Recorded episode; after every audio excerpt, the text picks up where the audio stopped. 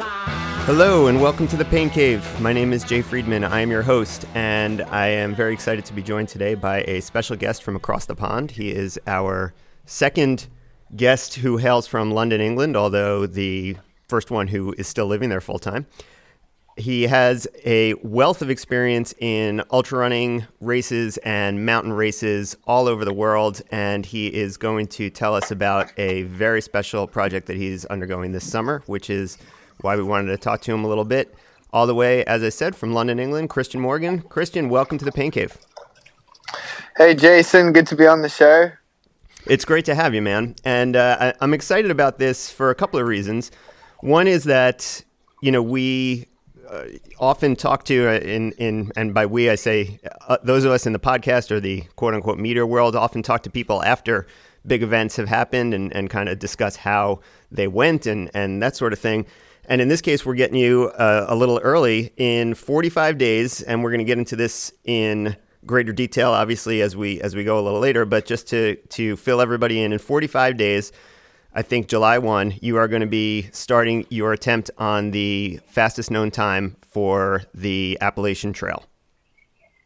Yep, that's it. It's a 45-day countdown, so it's pretty exciting to be on before the event and to be able to talk about the anticipation and so on. Yeah, so I'm excited to talk about it. Before we do, though, let's get a little bit into your background. You are basically a full-time coach and personal trainer, is that right? I would say part-time, actually. I'm part-time coach, personal trainer, and then the other half of the time I use for my own personal endeavors, you know, running pretty much. Yeah, so... Yeah. You've got a wealth of experience in some of the longest and toughest races, particularly in Europe, but really all over the world. How did you get into running the really long, hard stuff? Yeah, so I guess I started ultra 10 years ago, and as probably the same as everybody else, I started off with a relatively short distance ultra marathon. But it was about 5 years ago, after returning from Ethiopia, that I really got into, you know, 100-milers. And, I pretty much consider that the 100-milers of the long stuff. So sure.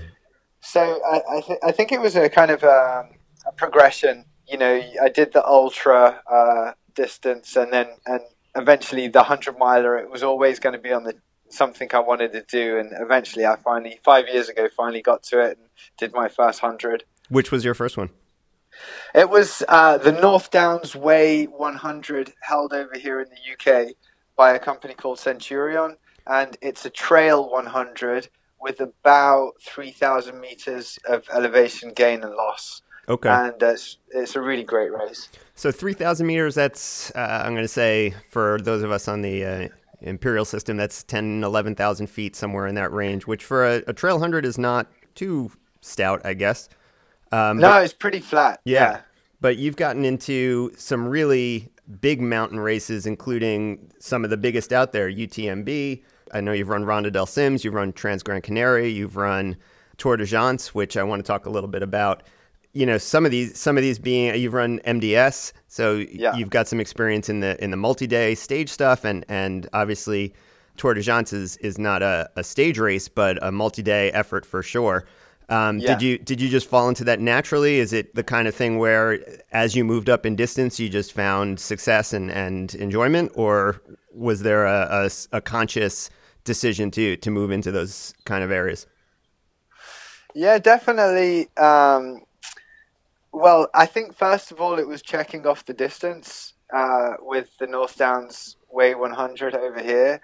And then, I'd always heard about, like Western States and UTMB and some of these bigger mountain ultras. Right. And that's what really kind of attracted me and kind of got my curiosity. So I think as time went by, I kind of gravitated towards the more challenging 100s because, as you know, the 100 can be run in.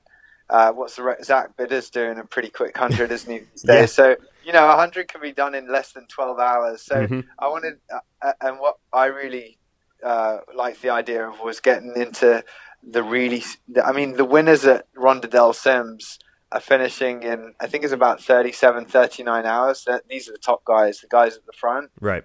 And yeah, so it's a whole different game when you add the elevation and the terrain in. So right. Yeah, I just naturally gravitated towards the more challenging hundreds in that sense. Now, how do you prepare for some of these big mountain races coming from, you know, London specifically and I guess generally England, where, you know, there are hills and fells and such and smaller mountains, but, you know, there's really no significant altitude to speak of. You don't have the kind of long grinding climbs that you're going to see at some of these mountainous races in the Alps. How do you prepare for that specifically? Is it a lot of travel to like training bases, or are you just doing kind of what we all do who come from flatlands, like just finding hills where you can find them? Yeah, I keep it local. I don't like to travel too much to go on a training run. And I have a couple of hills in my area. I mean, you would just laugh if you saw them, Jason. I mean, you know, you could throw a stone to the top of the one hill that I get my most vert on. You know, it's called Rock Hill. It's about 16% gradient. Oh, wow. And so it's a nice steep hill. And I'll just repeat the hills in my area. And they're luckily the hills that are in my area are on trail, not tarmac. So, but they are ridiculously short. I mean, I think the one takes me about 1 minute and 12 seconds to get to the top and about 30 seconds to run down. So you can imagine if you've done one repeat in less than 2 minutes, and the elevation on that particular hill is about 20 meters. So I'm kind of, I'll go to that hill. And if I want to get in 1,000 meters, I'm looking at 2 hours, just repeating. Oh my God. Yeah, that's how I do it. So but, you know, it works. It really does get the legs. You know, I mean, my quads now can really take a long downhill. Like Tour des Géants, I didn't walk any of the downhills. I was able to run, you know, every downhill section. Well, that's really interesting because I think a lot of myself included, coming from, you know, we have some slightly larger hills than you do. We have climbs of 1,000 feet or 1,500 feet where I am, and we can grind it out for a little while, and it does make things a little bit easier.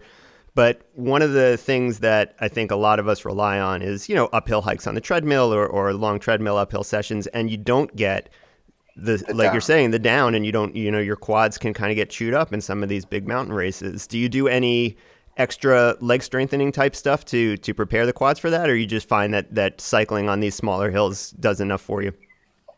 Yeah, I mean, I like to back up what I do with strength training. I'm not so religious with it. And I know that I would be a stronger runner if I did dedicate myself more and assert myself and stick to the routine. But I try to get in the gym once a week, and I pretty much do kind of lunges with weights, just general resistance, squats, deadlifts, you know, lots of calf raises. And also then I do the inner thighs and I do the outer thighs. So, yeah, I do back up my downhill repeats and so on with some strength training, because I really think the science is proven, and also I do feel a lot stronger myself when I'm doing that. So I think it adds to the, you know, the artillery to do that. And do you get up into the Lake District at all and run some of the fells or some of the big rounds up there? So that's where my sponsor is, Inov-8. That's where those guys are based. Last time I went up to visit them, I was up and we all went out for a run. And we went out on the fells, and it's because I live in London, it's like another world for me, even, you know, to go up there, and just every direction you look, it's just this beautiful green mountains and rocks and sky. And I mean, I don't get up there as much as I'll go to my local trails, because I can be on one of my local trails in about, I think, 30 to 45 minutes. That North Downs Way one I was telling you about. So, but for me to get to the Lake District, you're actually looking at about, I think it's 4 hours by train. Oh, wow. No, maybe three hours. But I mean, it's a long way. I can't just pop there. Right, that's not a day. That's a weekend or something like that. Yeah, that would be a weekend effort. And I do go on the weekends to different places. And anytime I talk to somebody who has access to that area, I got to ask about the Bob Graham. Have you run a Bob Graham? No, I have not actually, but I've read a great book called Feet in the Clouds. Feet in the Clouds is one of my favorites, yeah. Yeah, Richard, is it Askwith? Yes, I think. Yes. That's a great book. Fantastic, just exploration of the whole fell running culture, and then interspersed with his own attempts on the Bob Graham. Really, really good story. I know, and it's such a great story because he's actually commuting from London, isn't he? He doesn't actually live up there. That's exactly right. He jumps up on the train. So, yep. I mean, I'm not making excuses when I say it's a long train journey. I just, I don't go up in the week. I'd keep that for the weekend. Right. But no, not done a Bob Graham. It's something I might consider in the future, but right now, as you know, I've got my plate full. Yes, for sure. And I apologize for not mentioning it earlier. I did want to touch on some of your sponsors, which I'll link to on the website. But Innovate being your big shoe sponsor. I love Innovate shoes and used to run with them and still do have several Innovates in my rotation. Then also Leckie Trekking Poles and Tailwind Nutrition. And we'll touch a little bit more on those things as we get into your AT attempt coming up. What's, just as an aside, what's your go-to Innovate shoe? Well, I'm actually testing out a range of their graphene model at the moment. Yeah, that's a new development for them in the last 6 months or so. Yeah, and it's so it's boasting like 50% more durability, and when you know your trail shoes lasting longer, that's kind of quite appealing. So right. I'm pretty much in the past couple of months, I've gone through the whole graphene range, and I'm putting a good couple of 100 miles on each pair to test out what's good for me, and what I'll be looking to go towards using on the trail. Yeah. So yeah, I wouldn't really say one in particular. I do like the variation. So I think, as you know, when you're running certain trails, some may be more rocky, so you're going to go for something with a rock plate in. Sure. Something you may be having a muddy, slippy day, so then you want better grip.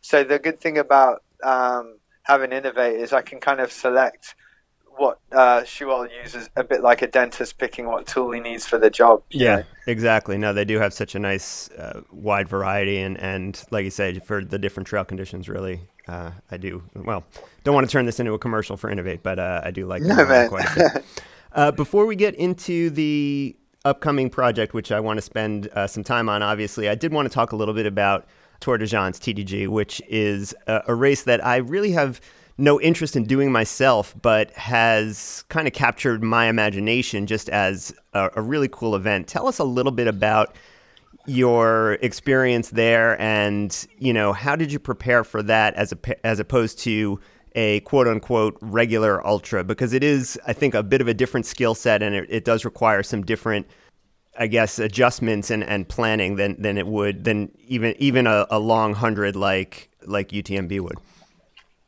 Yeah.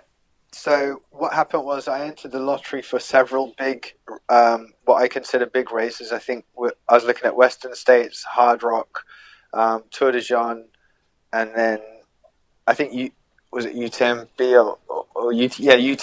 and then another one called the Grand Union Canal over here in the UK, mm-hmm. Which was the one I kind of least wanted to do because it was already where I was living, and that's the one that I got into. So ironically, I got into that one. But then the following year, I had a second chance at Tour des Géants, put in again my application, and this time got picked out the lottery. So what I did was, I think that was 2017, and right from the start of the year, I just started running mountain ultras as preparation. Mm-hmm. So that year, I actually ran Trans Gran Canaria as a prep ultra. I ran Trans-Vulcania as a, have you heard of that one? Sure. So then I ran Ronda dels Cims. Mm-hmm. I mean, imagine using that as a training run, so, and then as my taper, I did the North Downs Way 100 again, 3 weeks out as my taper run. And then when I got to Tour des Géants, I was ready. I'd put myself through the really tough ultras. I mean, Ronda dels Cims is probably one of the toughest 100s out there. I really had a experience over there, I should say, with a storm and having to keep warm, going through a whole day and then almost into the next night. So I was halfway there prepared, and then with in terms of sleep deprivation, I listened a lot to what's his name? He came second one year. He's the American, and you'd probably be able to recall his name. He's a great, interesting, charismatic fellow. Yes. And it's escaping me right now. And honestly, I want to say it's Jade's husband because I can think of Jade's name right now. But yes, and he had a great interview afterwards where he talked about how he had prepared. Nickademus Hollon. Thank you. Nickademus. God, Jesus, I can't believe it. And you know, Nick has he's a winner of Hurt and a finisher of Barkley and everything else. And this was a different type of preparation for him as well. And he talked a little bit about how he had prepared himself, A, to be deprived of sleep, but also how to fall asleep kind of on command almost. And talked about doing some kind of military type training with kind of cueing his brain to be able to fall asleep quickly and get, a lot of recovery or a decent amount of recovery just from short bouts of sleep. Yeah, so I took huge inspiration from Nick. We even had a chat before I did it. I liked that thing about the five senses, the taste, the smell, the touch, exactly. That stuck with me. That was great. Yeah. And I followed. So as well as kind of training and beating my body up doing these pretty tough ultras, I also just sometimes randomly dropped myself down on the ground, got comfortable, and went to sleep for a quick power nap, and then got up and carried on about my day. So I was practicing napping as efficiently as possible, which is huge. You've either got to decide when you do Tour des Géants, are you going to sleep, or Tour of Giants, are you going to sleep? Are you not going to sleep? If you are not going to sleep, is that a good idea? But if you are going to sleep, how are you going to go about it? So these are all things you need to think about, right? In preparing. So that's how I prepared for it, by a combination of all those things. Did you use sensory cues like Nick did for kind of telling your brain that it's sleep time? I think I did. With the smell, I didn't, because I know he had I know lavender's a great one, an essential oil, and then the taste, I didn't. So. I think I just pretty much lay down. Right. I think I did elevate my legs, so that was one. Yep. There's a guy called Jocko Willink or something who talks about laying down and having this ex kind of army guy elevating the legs and just switching off the entire body and then getting back into things. Wow. I did this actually kind of interesting thing where you have a espresso. Like, I've got this little mocha pot where I make espressos. Okay. And I drank a lot of coffee while I was doing Tour of Giants. So I'd have a espresso. I'm pretty into my coffee, and I ground the beans and everything, did my little mocha pot. And then straight away after I finished it, I lay down, because I was living in my camper van for a while. I'd lay down on my camper van floor, shut my eyes, and 20 minutes later my alarm would go off, and I'd get up, and you've got this feeling of rest. You feel rested, and then you've got also the boost of the coffee, and then the caffeine's kicking in at that point. That's really that's an interesting strategy, right? Because it takes a few minutes before that's really going to hit your system. So I was doing that kind of stuff and just having an experiment, and it all seemed to work because I finished. So that's the race. That's awesome. Let's get into it a little bit as to what is going to happen this summer. Your expedition on the Appalachian Trail. I know your first experience, I think your first experience with the trail was last summer when you came over and were pacing Karel Sabbe. Is that right? Yeah. Tell us a little bit about that. Was this on your radar before that time? And also, we'll talk a little bit about kind of FKT culture, I guess, but is this going to be your first FKT attempt? Have you done stuff like that before? This is definitely my first FKT attempt. Okay.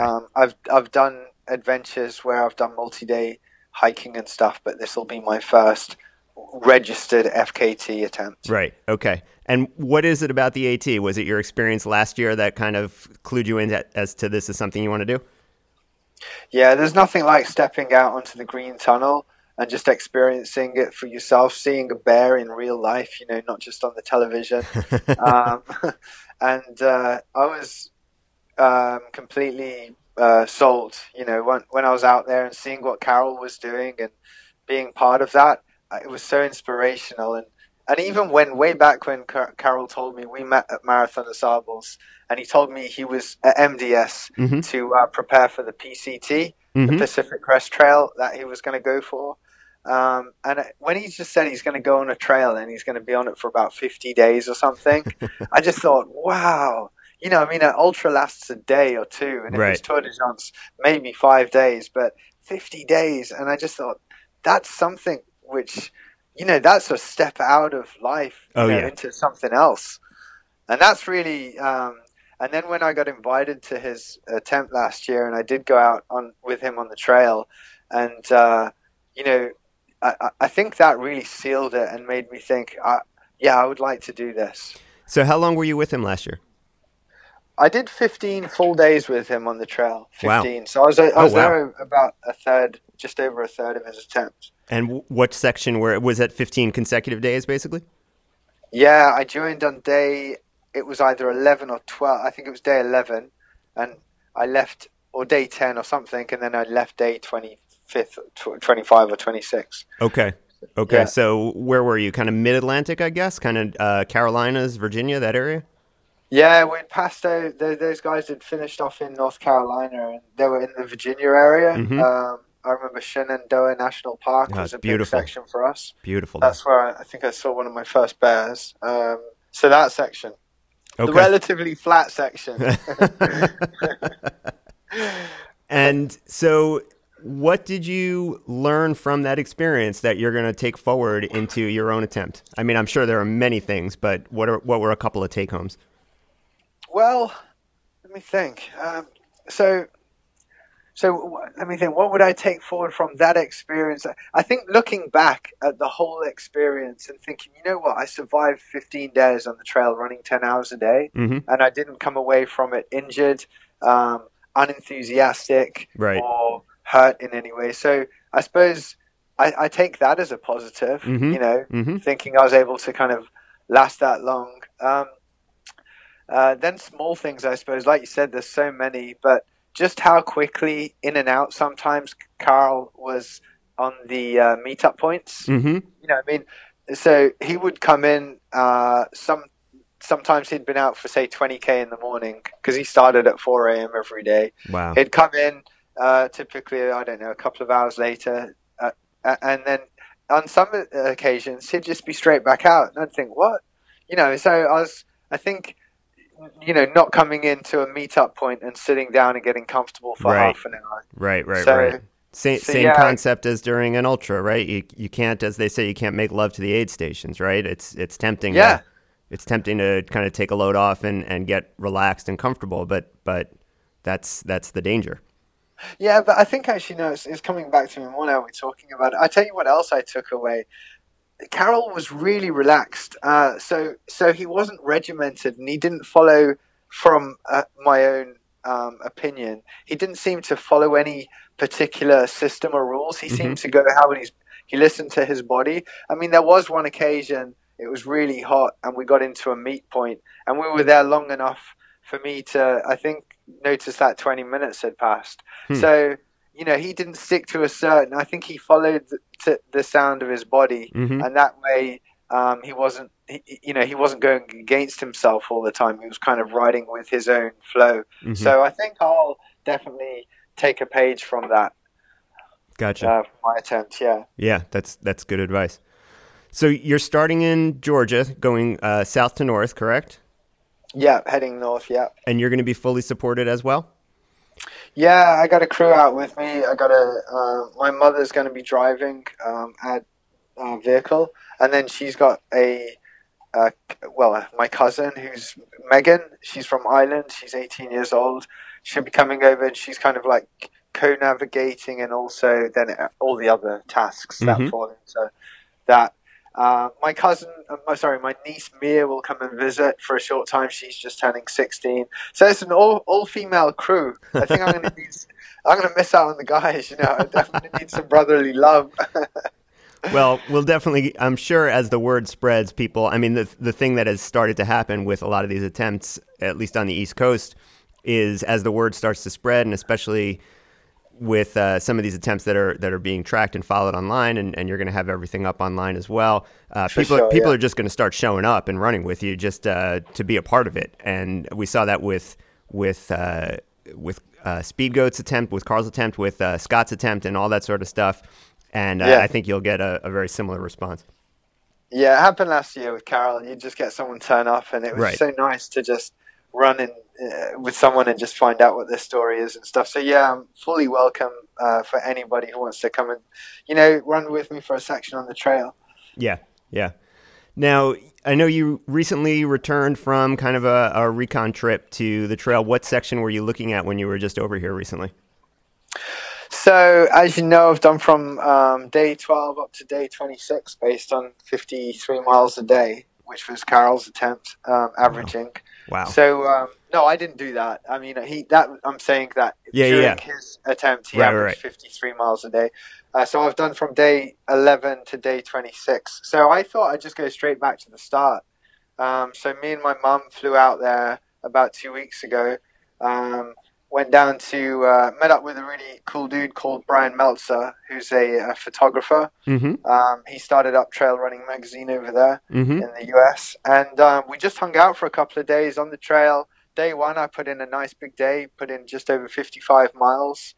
Felt good, and that was from the very start, mile zero. So that's I wanted to go right to the start and see what it felt like to be at mile zero. And it was exciting, I did everything on day one that I will do on the attempt. I started at 4 a.m., replicated my food, did a decent distance, stayed positive, and it was a really nice experience. We did have some setbacks, so my mom got lost one of the days because she was trying to use Google Maps on Forest Service roads when there was no cell service. So she ended up, I was waiting for about 5 hours at this place called Deep Gap, and my reception was low. I had no food. I had no head torch because I'd set out in the day. Earlier on. So I think we learned a lot by that, and I ended up taking a 0 day, and I just co-drove with my mom, navigated. We downloaded Google Maps offline, which is a really awesome thing you can do. We bought a National Geographic paper map of that section we were on, and we just went to school on without cell service navigation. And my mum, by the end of the day, she got it. That's great. She knew what she was doing. So the current record stands at just over 41 days. What is your plan? Like, how do you, let's say if everything goes right, where do you see yourself finishing? Yeah, Karel got to Qatar in 41 days, 7 hours, and 39 minutes. So he averaged 53 miles a day. Obviously, he didn't run that distance. Some days there were 40 miles in the really tough section. Sure. And then other day, on the last day, he did 100 miles almost. So, that was just the average. But for me, I've got a real personal goal. I don't so much see myself as out there competing against Karel than competing against being the first person in history to take it sub 40. And I know that's a bold statement, but the difference is this. 1.75 miles a day further than Karel. That's all I got to do to scrape under 40 days. So that's my goal. Yeah. It doesn't sound like a lot until you just consider how many 1.7 miles a day that is. It's Karel's performance was really kind of groundbreaking in that it was the first time in years that a really large chunk has been taken out of it. We've seen multiple attempts, and the record has gone down in each of the last 4 years. But until last year, it had only gone down by a total of about 20 hours in the last 4 quote-unquote FKTs or records until Karel took a few days out of it. So you're talking about another day and a half. That's significant. Yeah, it is. It's significant, but I think it's when you whittle it down to the difference in percentage of volume I've got to do each day. It actually comes down to something like 2% or something difference. it's a huge chunk off if you look at the total. Right. But then I think what I'm going to do, my approach is every single day I'm chipping a little bit. I mean, I may just fall over flat on my face. You know, this could just be a long conversation for no reason. But if everything goes to plan, I'll actually chip a little bit of the record away each day, and I'll do that consistently and methodically for a full 40 days. I mean, everything has to be in my favor. Right. I have to have not too much bad weather. I have to not have a bad stomach. I have to be injury free. I have to be strong mentally, physically. My crew has to navigate. I just have to hope I don't trip over and I'm lucky. All these things need to be aligned. And it seemed that everything was aligned for Karel. So he was, you know, all that hard work and effort. So I just hope it aligns for me. And that's what'll happen. If it does, I'll try and get some 40. What are your biggest concerns or fears about what could happen? Is it injury? Is it a chance wildlife encounter? Is it getting lost? I mean, what kind of gives you pause about this attempt? Rain, man. Well, that's inevitable. I mean, you're on the East Coast in the summer, so. Yeah. But right, you don't. The problem is going to be right, like just a 2-day stretch where you're taking, you know, just a zero or something like that. I mean, if it's torrential, then you're just screwed. Oh yeah, I can't take any zeros. Right.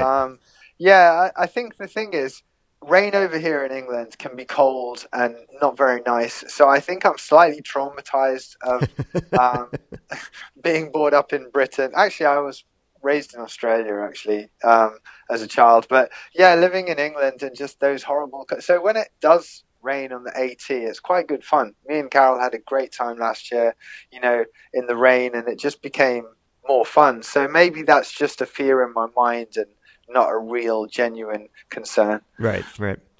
Now, the FKT culture has kind of grown, I would say exploded here over the last few years, and we've seen more and more of the top men and women either establishing new routes or tackling classic routes. And some of these routes have gotten really competitive, and we've seen a real explosion in interest in terms of the fastest known time, the pro boards, and the new website. They have their own podcast now, and Ultra Running Magazine has started awarding top FKTs of the year domestically and that sort of thing. Has this kind of concept caught on overseas? Is it still a little bit on the fringes, and or is this starting to generate excitement over there as well? Well, coming out of UK, you know, I can't speak for Europe, but I can speak about the UK scene. I mean, we've had this, you know, for example, like you mentioned earlier, the Bob Graham. Sure, the Bob Graham, okay? Right, that's as classic as it comes, obviously. Yeah, so we've had this stuff going on for a while, and not necessarily putting on a race bib to go out there and have a race, in other words. So you're racing against something else than, you know, physical people surrounding you. So we've had it going on a while. I think FKT's made it kind of, you know, like, I don't know if I could use the word trendy or something, but it's definitely trendy, isn't it? You right. know, yeah, it's a for trend, sure. Oh, you know, for sure. It's happening. Yep. Yeah. So I think, because already ultra is it's not really a mainstream sport anyway. Right. So, for example, when I speak to people about what I'm going to do, if I use the word F, like the acronym FKT, they say, "Well, what's that?" You know. Mm-hmm. So I have to explain, you know, fastest known time and this. So I think still there's a lot more room for people to start to learn about it. Mm-hmm. Yeah, mm-hmm. Yeah. I think there's a lot more. There's, you know, I mean, it's still got to. People have got to get used to the idea behind it. Still, it's not as known as I'd say it would be in the U.S. Right. But, right. Yeah. Okay. Last question I had for you about this attempt is: do you have any? And this may just be me kind of spitballing a little bit, but do you have any concerns about like long-lasting effects for this sort of thing?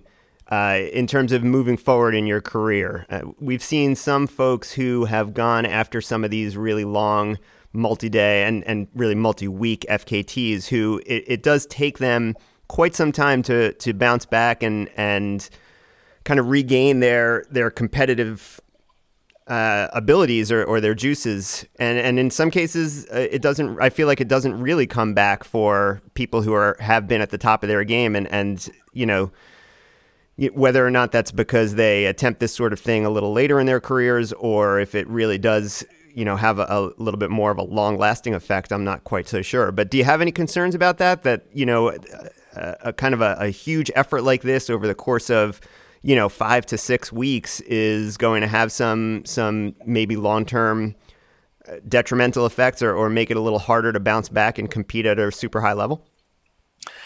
Well, like, I think what's been happening with me, the progression of my running, I'm not like one of these elite athletes who's at the top of his game.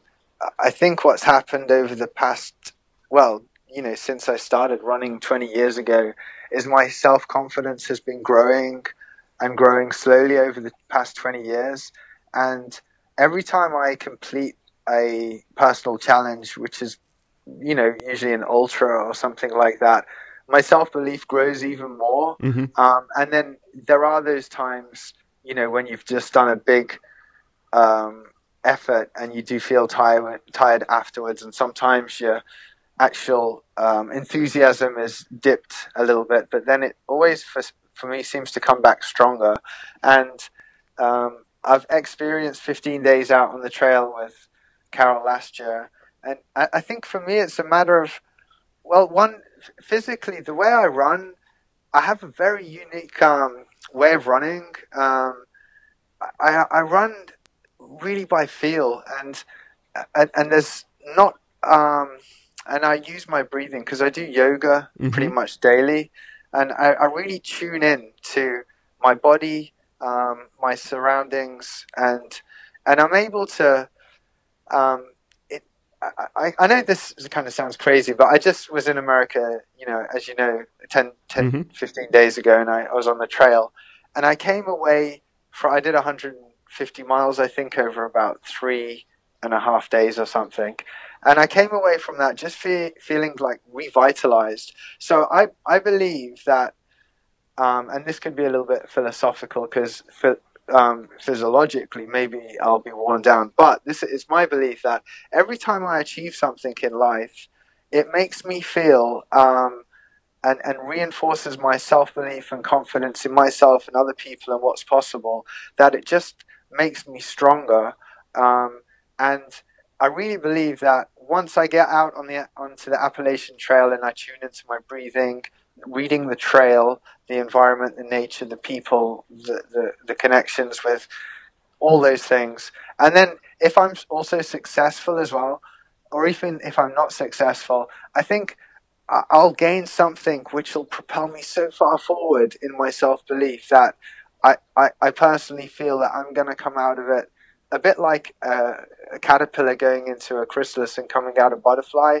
I think that something is going to be pretty astounding that comes out the other end of that trail, and I don't think it'll be a tired, unenthusiastic, weak, fatigued runner. I believe it will be the complete opposite. I could be wrong. But, that's awesome. That's awesome, yeah, that you're right. That you're looking at it as this transformative experience, and I think you're right. I think it will be. That's fantastic. Yeah. Yeah. Kristian, before we let you go, I have to play the game that we play with all of our guests. It is called goody, let's do it. It's called Desert Island Picks. You are going to go to a desert island for a year. I am letting you bring one book, one album, one food, and one beer. What are you taking with you to a desert island? In any order? Any order you want. Okay, so the beer is going to be Hepcat. By Gypsy Hill. I saw you have a beer sponsor, which is, we always love that. Gypsy Hill. What's it called? Yeah, Hepcat? Yeah, Hepcat. I think it's Hepcat. Okay. And it's Gypsy Hill Brewery. They're literally just round the back of my house. Oh, fantastic. And what kind of a beer is that? It's a really light pale ale, and you can just drink it on a summer's day and just think, oh, that's so refreshing. Nice. Very nice. Yeah. Okay. The colder, the nicer. That's awesome. So, and then it's kind of book, album, and the other thing is food. Yeah, a meal or a food. All right, I'm a big food fan. I'm a big fan of my own food. Let's go with the... let's go with the homemade burger. I buy an organic fillet steak. Mm-hmm. I chop it up really fine. Oh, wow. I put an organic egg in there and make a patty.